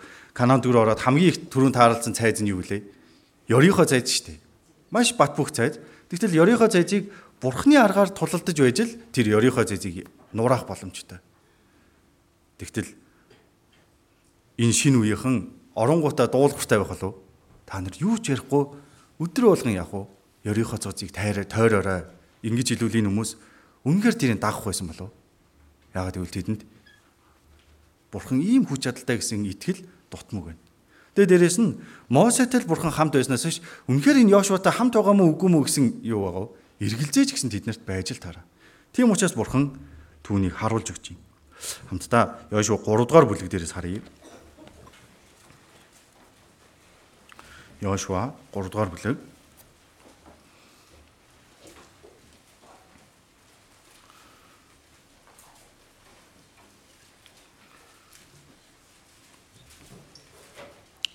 3-ын 8-аас 10 дугаар ишлэл хүртэл 8-аас 10 дугаар ишлэлийг хамтдаа уншийе. Харин чи гирэний авдрыг дамнан яваа тахилч нарт тушаан та нар Йордны усны зах руу ороод Йордан дотор зогсож байх тун гэж хэлгэлээ. Тэгээд Йошуа Израилийн хүүгүүдэд нааш ирж эзэн бурхныхаа үгийг сонс гэж хэлв. Йошуа хэлэхдээ Үүгээр дамжуулан амьд бурхан та нарын дунд байгаа бөгөөд тэр та нарын өмнө Канаанчууд, Хитчүүд, Хивичүүд, Феризчүүд, Гиргашчууд, Амарчууд болон Ибусчуудыг заавал хөөн зайлуулах болно гэдгийг та нар мэдэх болно. Тийм үгээс тий. Тэд нар юу мэдэх вэ гэхээр Израилийн бурхан эзэн тэр төгс хүчтэй бурхан. Йордан голын урсгалыг зогсоогоод бүр цаана нь хоримтлуулж чадж байгаа тэр бурхан биднэртэй хамт байж өгөөд энэ долоон үндэснийг ялуулж өгөх юм байна гэдэгт бүрэн итгүүлэхийн тулдаа гэсэн байна. Тэгээд тэдний Йордан голыг гатлахтаа олж авсан итгэл нь ясан. Дараад нь Ёрихо хотыг нураахад хэрэг болсон гэж хэлж байна. Нэг өндөө бид нар ч ихсэн Бурхны талаарх мэдлэг биш харин итгэл байх юм бол яг уу бид нар Ёрихо цайз чи хүнч бай. Тэр Канаанд байсан долоон үндэстэн шиг тийм хатуу хүнч бай. Бид нар яг уу Бурхны хүчээр тэдний сүнсийг авраад хамтдаа мөнхийн ус руу дагуулж явж чадна гэдгийг бид нар бас тэнд итгэж чадна гэсэн. Хэрвээ хин нэгэн хүн танаас Бурхан яг ямар бурхан юм бэ гэж асуувал та бүхэн юу гэж хэлэх вэ? Чиний итгэдэг бурхан чи яг ямар бурхан бэ гэж асуувал оо манай бурхан чи хайрын бурхан гэсэн штэ. Оо манай бурхан чин төгс үчтэй бурхан гинлээ. Манай бурхан чи бүр түүхийг удирдаа явдгийн гинлээ штэ А ямар ч байсан манай бурхан миний хажууд байж идэв л гэдیں۔ Тэгж хэлэх үү? Өө миний итгэдэг бурхан чинь за ямар тааш тусалдаг л гэсэн гэж хэлэх үү? Тийм үү? Тэр чинь юу? Эн чинь зөвхөн мэдлэг гэсэн үг. Харин тэр мэдлэгийг бид нар бурхны үгэнд дуулууртай байж үзээд бурхны үгийг дагаж үзээд бурхан өөрийнхөө амлалтыг биелүүлэхийг нь мэдэрч үзээд тэрний дараа юу гэж хэлж чадах вэ? А миний бурхан бол ийм бурхан. Миний бурхан бол төгс хүчтэй бурхан мөн. Миний бурхан бол гим нүгэлтэй хүнийг хүртэл хайрлаж чаддаг бурхан мөн. Миний бурхан хизээж хүний хүсэр хайдаггүй маа. Миний бурхан яг уу үргэлж надтай хамт байд юм аа. Миний бурхан үргэлж надаа намайг хамгаалж өгд юм аа. Та жинкнээс өөрийнхөө мэддэг бурхныг биш өөрийнхөө итгэдэг бурхныг хилж өгч чаддаг байх хэрэгтэй гэсэн үг. Тийм учраас Марта ч гэсэн ихэндээ юу гэсэн? Би мэднэ. Бурхантай өвчтөе үед нь залбирсан л байсан бол ах маань босоод ирэх байсныг би бол мэдэн штэ гэж хэлж байна. Тэгтэл Есүс эзэн юу хүсэж байгаа вэ? Үгүй ээ чи итгээ. Итгэх юм бол яасан? Итгэх юм бол Бурхны алдрыг харна гэж хэлсэн. Тийм учраас Бурхны хүсэж байгаа зүйл нь юу вэ гэхээр итэг гэж хэлсэн байна. Тэгвэл тэр итгэл гэдэг зүйл бий болохын тулд яах ёстой вэ? Бид нэр заавал дуулууртайгаар эзнийг дагах хэрэгтэй гэсэн үг. Тэр чи юу гэсэн үг вэ? Дуулал 34-р бүлэг дээр эзэн сайн гэдгийг амсацгаа үзцгээ гэж хэлсэн. Эзэн сайн гэдгийг яаж амсч үзэх юм? Тийм үү? Эзний үгэнд дуулууртай байгаад найдаад дагаад үтсэн үед л дахиад явъя гэж хэлсэн тэр үгэнд нь За эзэн хүсэж байгаа юм чин хамтдаа явъя гэж дагаад явхад л яг уу эзнийг амсаж үзэж чадна гэсэн үг. Эзнийг мэдэж тэр мэджсэн мэдлэг нь итгэл болж хувирах боломжтой гэсэн үг. Тийм учраас бүр эзнийг хүсэж байгаа зүйл итгэх үед л бурхны алдрыг харна гэж итгэх үед. Тэгвэл итгэхгүй байвал юу болох вэ? Итгэхгүй байвал юу болох вэ? Би зөвхөн бурханд итгэхгүй бурхныг мэдээл яваад бай. Тэгвэл яг уу Яг л бах байдгаараа байгаад авах болов.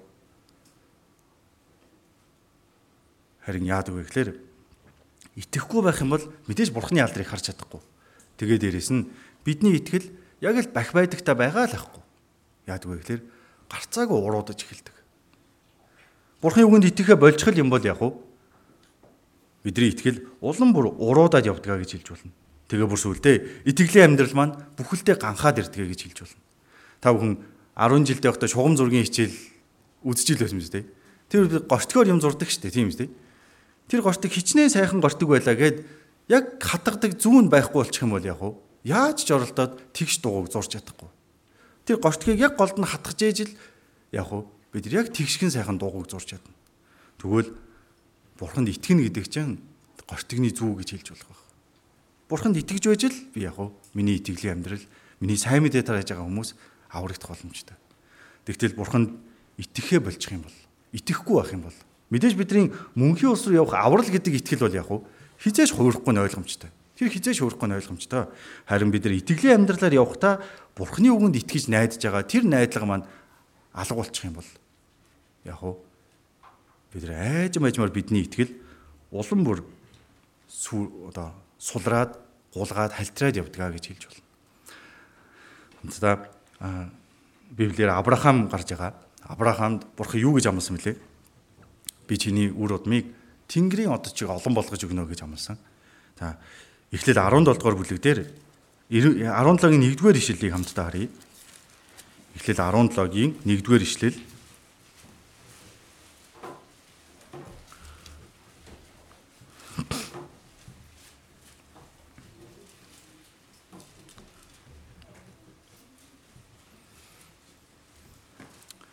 Эхлэл 17-гийн 1-р ишлэл хамтдаа уншийе.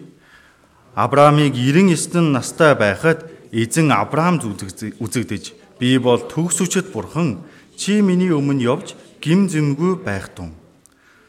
За бурхан Авраамд 99 настай байхад нь үзэгдээд ингэж хэлсэн байна. Би бол төгс үчтэй бурхан гэд. Тэгтэл 16 дугаар бүлгийн төгсгөлд нь юу гэж гарч байгаа вэ гэхээр 16-гийн 16-ыг хамтдаа харъя хамтдаа уншийе. Хагаар Ишмаилийг Авраамд төрүүлж өгөхөд Авраам 86 настай байжээ. Авраам Ишмаилийг төрөх үед Авраам 86 настай байсан байна. Тэгчээд 87 наснд нь юу болсон юм болоо гэд харах гэсэн чинь 87 насныхын зүйл бичигдээгүй байна. 88 ч бичигдээгүй, 89 90 ч бичигдээгүй. Тэгэж явсаар байгаад бүр 13 жилийн дараа яаж юм гэхэлэр 99 настайд нь бурхан үгээ хэлж байна. Нэгсэндээ энэ 13 жилийн хугацаанд Авраамд бурхан Авраамтай ярьсан талаар юусоо байхгүй байна. Эндээс бид нар юу бодож болох вэ гэхээр Авраам бурхан хоёрын харилцаанд асуудал үүссэн гэж харж болох байх. Ягаад вэ? 16 дугаар бүлэг дээр нь юу гарч байгаа вэ гэхээр Исмаил төрж байгаа талаар гарч байгаа. Сарай эзэн уул нь хоёуланд нь хүүхэд өгнө гэж амласан. Тийм үү? 15-ын 5 дугаар ишлэл дээр ингэж гарч байгаа. 10 дугаар 5 15-ын 5 дээр нь түүний гадагш гаргаж чи тэнгэр өөд хараа. Оддыг тоолж чадвас тоол гэв. Тэгээ тэрээр түнд үр удам чинь ийм олон болно гэж айлдав. Бурхан Авраамд энэ амлалтыг өгсөн байна. Хэдэн настайд нэ гэхээр 75 настайд. 75 настайд нь ийм амлалтыг өгсөн. Тэгтэл тэр үйл явдлаас хойш 11 жил өнгөрсний дараа Сарай хэлсэн байна. Хоёлаа зөндөөл хүлээлээ штэ. 11 жил хүлээлээ. Одоо би угаасаа хүүхдтэй болохоос өнгөрсөн. Би одоо хизэж жирэмсэн болж чадахгүй. Тийм учраас чи Египтээс авчирсан миний шивгчин Хагарыг яг уу хаваад Хагараас хүүхэд төрүүлж өгөө гэсэн. Тэгтэл Авраам ч гэсэн бодоод байсан чинь нэрэл тэгсэн юм шиг байна. 11 жил өнгөрлөө. Эхнэр нь ч хөгшөрсөн байна. Угаасаа хүүхэд төрүүлэх боломжгүй болчлоо. Тэгээд яасан гэхээр Авраам тэр нь илүү зөвхтэй санагдсан. Тэгээд Исмаил төрдөг. Яагаад вэ? Бурхны амлалтнаас зуурч чадхаа болчлоо. Тэгээд хүний аргыг хэрэгжилчлээ. Өөрсдийнхөө махбодын аргыг хэрэглээд махбод өөрийнхөө толгоогоор бодоод шийдвэр гаргачлаа. Тэгтэл түүнээс хойш яв. 13 жилийн хугацаанд бурхан түүнд үгээ өгсөнгүү. Бурхан түүнтэй ярьсангүү. Тэгжээд 17 дугаар ишлэл дээр нь 17 дугаар бүлэг дээр нь Бурхан Авраамд гинт гарч ирээд хамгийн түрүүнд юу гэж юм гэхээр би бол төгс үчид бурхан. Чи миний өмнө явж гим зэмгүй бай. Авраам би төгс үчтэй бурхан шүү дээ. Яг уу чи яг юунд итгэж яваад байгаа юм бэ? Чи надад итгэхгүй юунд итгээд байгаа юм бэ? Эсвэл чи надад үнэхээр ингэж эргэлзэж гин үү гэж хэлж байна. Тэгэд яагаад 99 наснд нь заавал гарч ирж байгаа юм бол? Тэгвэл энэ үед гэсэн Авраам эрэгтэй хүнийхээ хувьд хүүхэдтэй болох боломжгүй болсон баг. Бүр илүү боломжгүй нөхцөл байдал ирсэн баг. Тийм үү? Харин тэр үед нь бурхан гарч ирээд би бол төгс хүчтэй бурхан. Би бол төгс хүчтэй бурхан. Чи миний өмнө явж гим зэмгүй бай гэж хэлсэн байна. Тийм учраас хүний хязгаараар, хүний боломжоор аль хэдийн хоёулаа хүүхдгүй болоод хүүхдгүй хүүхдтэй болох боломжгүй болсон цагт нь бурхан гарч ирээд өөрийгөө төгсөж бурхан гэдгээ хэлээд миний үгэнд итгэе гэдгийг хэлж байна. Тэгчээд яасан бэ гэхээр би тун утгагүй саараа чамаас хүү төрүүлж хүү төрүүлж өгнө гэсэн. Тэгчээд бурхан Авраамд юу тушаасан бэ гэхээр чи цаашдаа өөрөө болоод өөрийнхөө гэрт байгаа бүхий л эрэгтэй хүмүүсийг 8 дахь хоногт нь төрөөд 8 дахь хоногт дээр нь хөвч хөндөжээ гэдгийг бурхан тушаасан.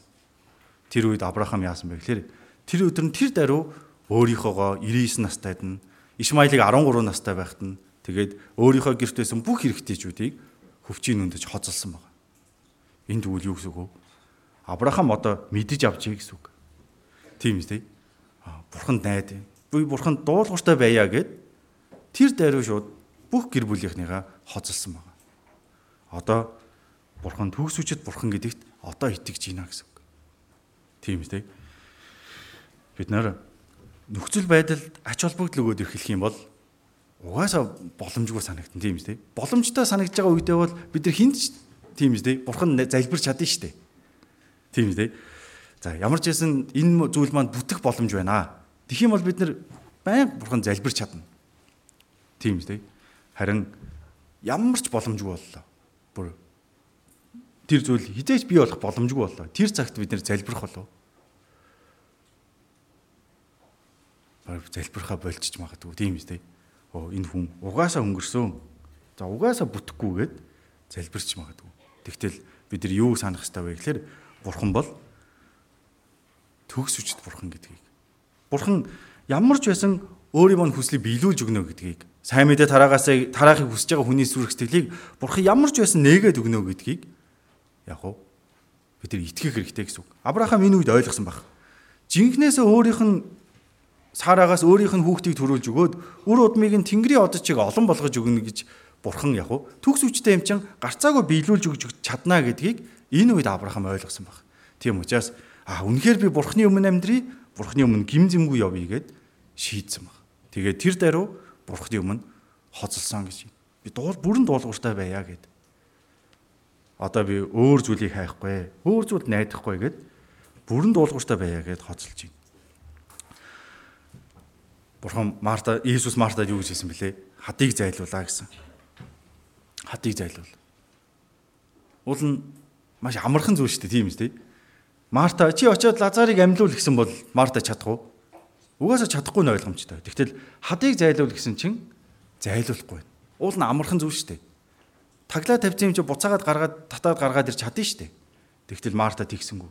Яг үнэндээ тэр том чулуу юу вэ гэхээр итгэлгүй байдлаа гэж хэлж болох байх. Мартагийн хувьд угаасаа ах минь аль хэдийн өгөхөд дөрөв онцоо. Энэ угаасаа боломжгүй. Бурхан Есүс хэдий бурхан ч гэсэн энийг чадахгүй байх. Баг тэгж бодсон ч юм аа. Ямар ч угаасаа бүтэхгүйгээд итгэхэ болцсон байна. Тийм учраас яаж юм? Тэр чулууг холдуулахгүй байна. Тэгвэл ямар ч үсэн яасан Есүс эзэн хэлсэн. Чи итгэх юм бол бурхны алдрыг харна гэсэн. Тэгээд дуулууртай байгаад нөгөө хадыг зайлуулсан. Тэгсэн чи яасан? Есүс эзэн Лазараа гараад иргээд дуудсан. Тэгтэл боддоор Есүс яасан мөлий?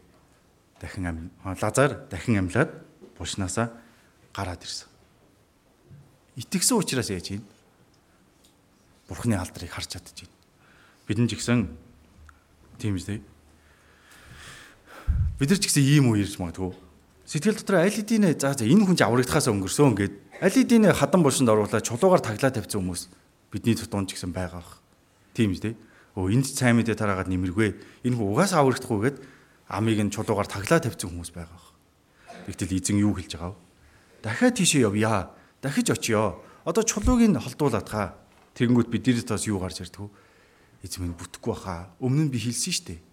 Тэгтэл тэр үеч гэсэн эзэн юу гэж хэлэх вэ? Хэрв чи итгэвэл Бурхны алдрыг харна гэсэн эзэн Лазараа гараад ир гэж дуудсан шигэ өөр юм сайн мэдээ тараах хэрэгтэй боловч сайн мэдээ тараахаас хойшоо суудсан байгаа хүний нэрээр нь дуудаад яг уу бурхан гараад ир гэж дуудаж чадах нэгэн гэдэгт бид нэр эргэлзэж болохгүй гэсэн. Төгс үжид бурхан гэдэгт нь. Тийм үү? За энэ удаа намрын библийн семинараар үг сонсох гээд сонсож чадаагүй нэг хүн байсан. Тэгээ бас залуу ижлийн семинараар үг сонсох бас сонсож чадаагүй. Тэр хүнд шалтгаан байгаа асуудал байгаа. Тэр асуудлыг харах юм бол за за энэ хүнийг одоо түр орхисон дээр дээч гэж бодогдохоор. Тэгтээ сонсох боломж бол байгаа. Тийм үү? Тэгвэл тэр хүнд яах ёстой вэ? Дахиад энэ удаа очих хэрэгтэй. Удахгүй 2 7 өдрийн дараа манай нэгдсэн семинар болно. Тийм учраас дахиад очих хэрэгтэй. Хинтээ хамт уу? Эзэнтэй хамт очиод дахиад сайн мэдээ тарах хэрэгтэй. Хэрэв итгэх юм бол эзний алдрыг харна гэсэн. Заримдаа итгэлийн амьдралаар амьдарч ягаад яа эзэн минь дахиад уу гэж хэлмээр үе зөндөө тулгардаг үстэй. Надад ч ихсэн нэг тийм бодол төрсөн үе юм. Яа эзэн минь дахиад гэж үү дээ. Дахиад өвөл болж штэ гээл. Тийм сэтгэл төрсөн. Гэтэ эзэн хүсэж байгаа юм чи яах юм? Эзэн дахиад хамт явъя гэх юм бол тэгэд эзэн өөрөө түүх сүжид бурхан учраас ямар тач болж л таарна тийм үстэй. Ямар тач болж л таарна. Заримдаа чуулган дотор харахаар гэр бүл нь төрүүлээд аврагдсан хүмүүс ч байдаг. Гэр бүлийнхнийгаа бүр хамгийн сүүлийн хүн нь болоод аврагдсан хүмүүс энэ дотор сууж байгаа шүү дээ тийм үү? Бусад гэр бүлийнхэн бүгдээр аврагдсан байж байгаад өөрөө хамгийн сүүл гэр бүлээсээ аврагдсан ахын дус байгаа. Их талархмаар. Тэгтээ гэр бүлээсээ ганцаараа төрүүлээд аврагдсан хүн ч гэсэн байгаа. Тэр ч гэсэн яг үнэндээ талархмаар хэрэг гэж хэлж болно. Тэр тэгвэл бодож үзье. Есүс яагаад өөрийнхөө байсан газараа хоёр хонс юм бол? Яагаад тэр Йордны Йордан голын цаана дахиад 2 хонс юм бол? Тэр 2 хоног бол Марта Мари хоёрын зүгээр хүний бодлоор бодож исэн найдлагынх нь хязгаар байсан бахаа гэж бодож байна. Тийм үү? Ах нь амьд байхад Есүс ирсэн болсон бол амьд буцаад идэхэл байсан гэсэн тэр идэгэндээ гэсэн горилго байна. Тэгтэл 2 хоног болоод ирсэн чинь Алидийн Иесус Лазар үхсэн байна. Тэгээ цогцсон хурж амжаагүй байсан ч юм биш. Бүр ясан оршуулгын ёслолыг хийгээд, ажил явдлыг хийгээд, бүр хадан булшинд хийгээд, биеийг нь давгаар ороож хагаад хадан булшинд хийгээд таглаа тавьсан үе. Алидийн бүх горилго нь тасарч юм. Тэгээд Есүс эзэн ирээд Лазарыг амьлуулахад энд хэн алдаршгүй? Марта, Мариа хоёр алдаршгүй. Үгүй ээ. Хэрэв магадгүй Есүс эзэн шууд тэр дээр очиод Лазарыг өхүүлгүүгээр эдгээгээд өгсөн бол яах байсан бол Марта Мария хоёр алдаршуулагдах байсан ч гэж магадгүй. Та хоёр ямар сэргэлэн юм бэ? Ахыгаа өөхөөс өмнө ямар ч хэсэг Есүсийг дуудаж авчаад ахыгаа хоёр босгоод ирлээ штэ гээл. Тийм үстэй. Марта Мария хоёр алдарших байсан баг. Тэгтээ эзэн юуг мэдж байгаа вэ гэхээр энэ өвчин үхэлд биш. Хиний алдрын төлөө зүйлээ гэхээр бурхан алдаршихын төлөө зүйлээ гэдгийг Есүс эзэн хэлсэн. Тэгээд бурхан алдаршиж болох цагийг яасан? Есүс эзэн хүлээсэн гэсэн үг. Бурхан тийм үстэй хамгийн их алдарших үе Бурхан Бурхан л алдрыг авч болох үе. Тэр үед Бурханы ажил явагддаг гэж хэлж болох баг. Гэр бүлийнхэндээ сайн мэдээ тараачаад гэр бүлийнхэн маань аврагсны дараа яг үндэ миний хийсэн зүйл аль байхгүй. Харин эзэн бүгдийг хийж өгсөн гэж хэлж чадах тэр үед яг уу эзэн гэр бүлийнхэн маань хайртай хүмүүсийг маань аварч өгөх. Бид нэр яг үндэ бодит төр сайн мэдээ тараахтаа тэгж боддог үстэй. Аа би очиад хилчгэл юм бол болчихно. Тэгтэл одоо би жоохон завгүй байна Би очиод уул нь ингээл сайн зуралтаа сайн мэдээ тараад их юм бол угаасаа энэ хүмүүс аврагсчихна л да. Тэгтээ би яг тийг завдахгүй байна. Гэт хоошоо тавьдаг тохиолдлууд их олон байдаг. Надад ч гэсэн тийм сэтгэл байгаа. Одоо яриа хэцүү дээ. Семинар дээр ингээд цэг сууж чадахгүй юм чинь удаан суухлаар угаасаа ядарна дөө. Угаасаа яриа болоо. За тэгж яагаад би өөрөө завгүй байгаа юм чин дараа нэг зав гарах юм бол дагуулж очиод сайн мэдээ дараанда. Эсвэл гэрт нь очиод DVD-гээр үг сонсоо суундаа гэл хойшлуулдаг хүмүүс байдаг. Тэгтэл бид нар оролдоод үзэх тусам юу мэдэх вэ гэхээр аа би өөрөө чадахгүй байна гэдгийг. Өөрийн маань горилго бүрэн тасарсны дараа эзэн алдаршихын тулд тэр хүнийг аварж өгөх байх. Тэгтэл би тэгж оролдохчгүй байгаад яг уу зүгээр сайн мэдээ дараахаа хоошоо тавьчихдаг. Тэгтэл эзэн юу гэж байгаа вэ гэхээр дахиад дахиад очиё. Дахиад очих тусам яах вэ гэхээр би гэдэг хүн юу ч чадахгүй юм байна. Харин эзэн л хийж өгөх юм байна. Тэрийг ухаарсан цагт, тэрийг хүлээн зөвшөөрсөн цагт яг уу эзэн өөрийнхөө хамгийн алдарших цагтаа өөрийнхөө гайхамшигыг бидэрт харуулж өгөх. Тэгвэл энэ хоёр хоног бол Марта Мария хоёрын бүх горилго тасарсан өдрөө гэж хэлж болох байх. Харин тэгвэл бидний хувьд хийх ёстой зүйл юу юм? Угаасаа эзэн бүрэн алдаршиж болох цагт л эзний гайхамшиг бий болох юм бол тэгвэл бидний хувьд хийх ёстой зүйл юу вэ? Бид нар зүгээр Бурхны тал зогсоод Бурханд дуулууртай дагаад явж байхад л болно гэсэн үг. Эзэн сайн мэдээ тараая гэх юм бол очиж сайн мэдээ тарааж хэлээд эзний үгэнд дуулууртай байгаад явж явах юм бол угаасаа тэр цаг яг уу гарцаагүй иржил дарна. Бурхан өөрөө алдаршаад гэр бүлийнхний маань авж аварж өгөх тэр цаг гарцаагүй. Тэгээд үүний төлөө яаж байгаа вэ? Үүний төлөө Бурхан бидрийг дуулууртай дагаад яваа, дахиад явъя гэж хэлж байгаа. Яг үндэ итгэлийн амьдрал дахиад явъя гэхээр зүйл бид нар зөндөө тохиолддог. Харин тэр уялгаан та бүхэн бурхны тал зогсоод дуулууртай дагаад яваад үзээрэй. Би ч гэсэн тгий гэж хүсэж байгаа. Би ч гэсэн зүгээр дахиад явъя гэж байгаа юм чинь хичнээн өмнө нь аимшигтай байсан ч гэсэн хичнээн өмнө нь хэцүү байсан ч гэсэн дахиад явъя гэж л байгаа юм чинь эзэн өөрөө хамт явъя гэж л байгаа юм чинь дахиад явъя гэсэн сэтгэл байна. Тэгэх юм бол гарцаагүй удахгүй бурхан өөрийнхөө хүч чадал гайхамшигыг харуулж өгөх байх. Эзэн олон хүнийг аварж өгөх байх. Эзэн энэ төгсгөлийн байгаа богинох үед үнээр эрхмээр ажиллаж эрхмээр хэрэгжилж өгөх байх. Тийм учраас ямар ч байсан зүгээр л дуулууртай дагаад явъя гэсэн сэтгэл бол байна. Та хүн ч гэсэн Есүс дагаад явъя гэх үед ээ эзэн минь дахиад гэж үдэ гэж бодлогоогоор цаг ойрхон байгаа учраас тэгээд дээрэс нь эзэн өөрөө хамт байгаад өгөө гэж байгаа учраас тэгээд бидний эзэн чинь төгс үчид бурхан учраас тэгээд өөрийг маань яг уу бурхан үнэнхээр мундаг итгэлтэй хүн. Мундаг итгэлтэй хүн гэж ямар хүнийг хэлэх бол зүгээр 100% бурханд найдаж чаддаг хүнийг л мундаг итгэлтэй хүн гэж хэлэх баг. Тэгвэл мундаг итгэлтэй болоход гарцаагүй өөрийн маань хаягдах ёстой бодлууд байгаа. Өөрийн маань хаягдах ёстой зүйлсүүд байгаа. Тэр болгон хаягдгаж дуустал бурхан яг уу өөрийнхөө гайхамшгийг хүлээлгээ байж ядгаа гэж хэлж болох баг. 2 дугаар Коринт 4 дугаар бүлэг дээр ингэж хэлсэн хүчний давмгайл нь биднийх биш харин бурхных гэдгийг харуулахын тулд бид энэхүү эрдэнсийг шавар савнуудад тээдгээ гэж хэлсэн. Тийм үстэй. Хүчний давмгайл нь биднээс биш харин бурхных учраас. Тийм учраас бурхан өөрийнхөө хамгийн алдарших цагтаа л гарцаагүй яг уу өөрийнхөө хүсэж байгаа зүйлийг үйлдэхэл болно. Харин тэр үед нь тэрнээс өмнө би зөвхөн эзнийг дагаад дуулууртай явхад л болох нэ гэсэн үг. Харин 100% бурхан дуулууртай байж чаддаг хүн байх юм бол тэрийг үнэхэр мундаг итгэлтэй хүн гэж хэлж болох байх. Харин бид нар тийм хүн болохын төлөө Библиэр жигсэн бурхан олон аврагцсан хүмүүсийг шижир алчиг итгэлтэй хүн болгохын тулд яадаг вэ? Нэгэсэндээ бүрэн бурханд найдаж чаддаг хүн болгохын тулд байнгын дасгалжуулдаг. Тэрний нэг нь ч гэсэн юу? Дахиад явъя, дахиад явъя. Тэгээд яг үндэ та хүн бодож ирээ.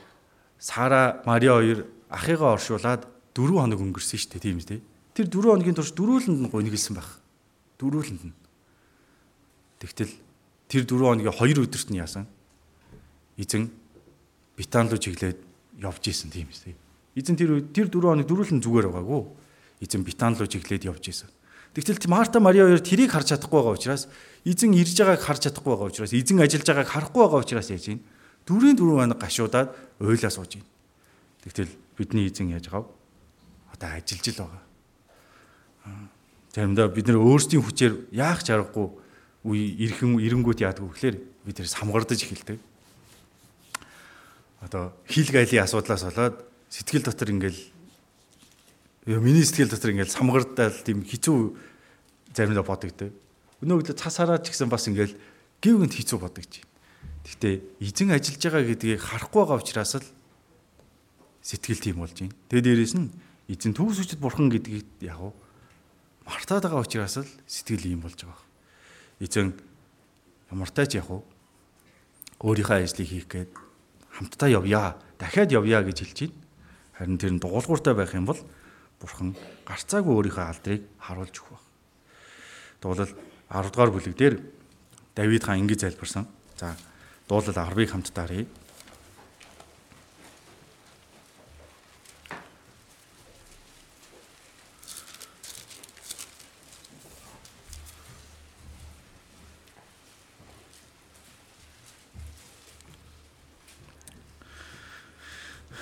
дугуулал 10-ын 1-р ишлэл. Дугуулал 10-ын 1-ийг хамт уншийе. Изэн та яагаад тэртэй хол зогсон бэ? Бэрх цагт та яагаад нуугдсан бэ? Изэн та яагаад энэ хэцүү үед надаас хол байгаа юм бэ? Яагаад нуугдаад байгаа юм бэ гэж хэлж байна. Тэгтэл 14-р ишлэл дээр нэг хэлсэн байгаа. Харин та харсан билээ Учир нь мутраараа хариулахын тулд та зовлон зүдүр уур ундууслыг ажигласан билээ. Ядуу нэг нь нэг нь танд даатгадаг. Та өнжин хүмүүсийн туслагч байсаар ирсэн билээ. Өөрөөс нь хол байна, хол зогсож байна, нуугж байна гэж бодож исэн цагт нь хүртэл бурхан яасан. Хараал, ажиглаад, хамгаалаад, туслаад үйжсэн гэдгийг нэр хэлж байна. Бид нар ч гэсэн сайн мэдээ тараах үедээ эзэм яагаад ийм хэцүү байгаа юм бэ? Яагаад энэ хүн үг сонсохгүй байгаа юм бэ? зөндөө олон удаа хэлээ болохгүй байна. Шантарч магадгүй. Тэгвэл тэр үе ч гэсэн яаж байгаа вэ? Эзэн ажиллаад байж байгаа гэдгийг бид мартаж болохгүй баг. Тэгээд Есүс юу гэсэн? Лазараа гараад иргсэн. Тэгсэн чинь Лазар нөгөө оршуулгын боолттойгоо булшин дотроос гарч ирсэн. Тэгтэл Есүс юу гэж хэлдэг вэ? За, Иохан 11-ийн 44-р ишлэлийг харъя. За, Иохан 11-ийн 44.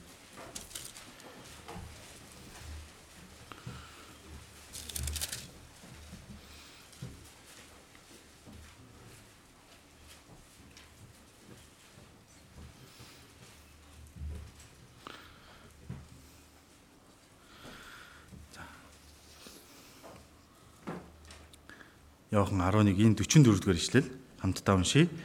Талигач гар хөлн оршуулгын боолтоор болттой нүүр нь алчуураар ороолттой чигээрээ гарч ирэв. Есүс тэдэнд тайлж түүнийг явуул гэв.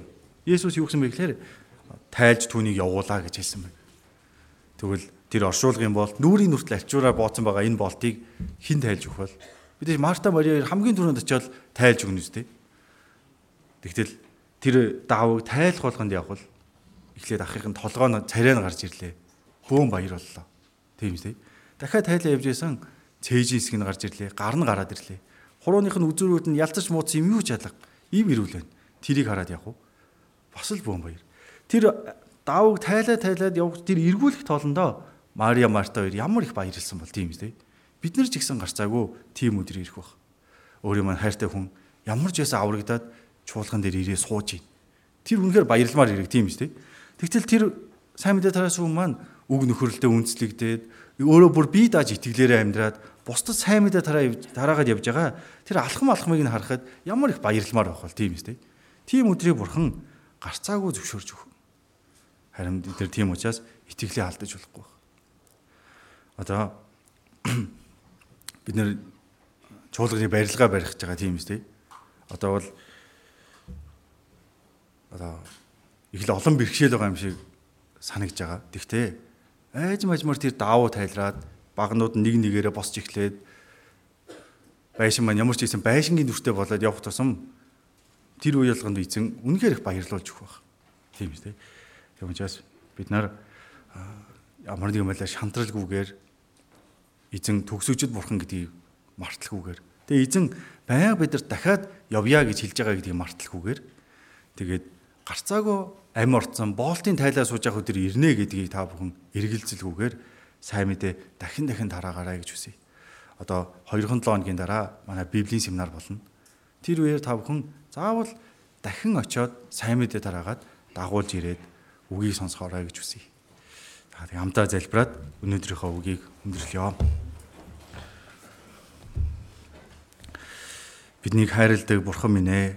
Эзэн та бидэнтэй хамтдаа ажиллахыг хүсдэг үлээ. Эзэн таны дахин ирэх үе энэ ертөнцийн хүмүүсийн аврагдах боломж дуусах үе үнэхээр ойрхон ирж байгаа билээ.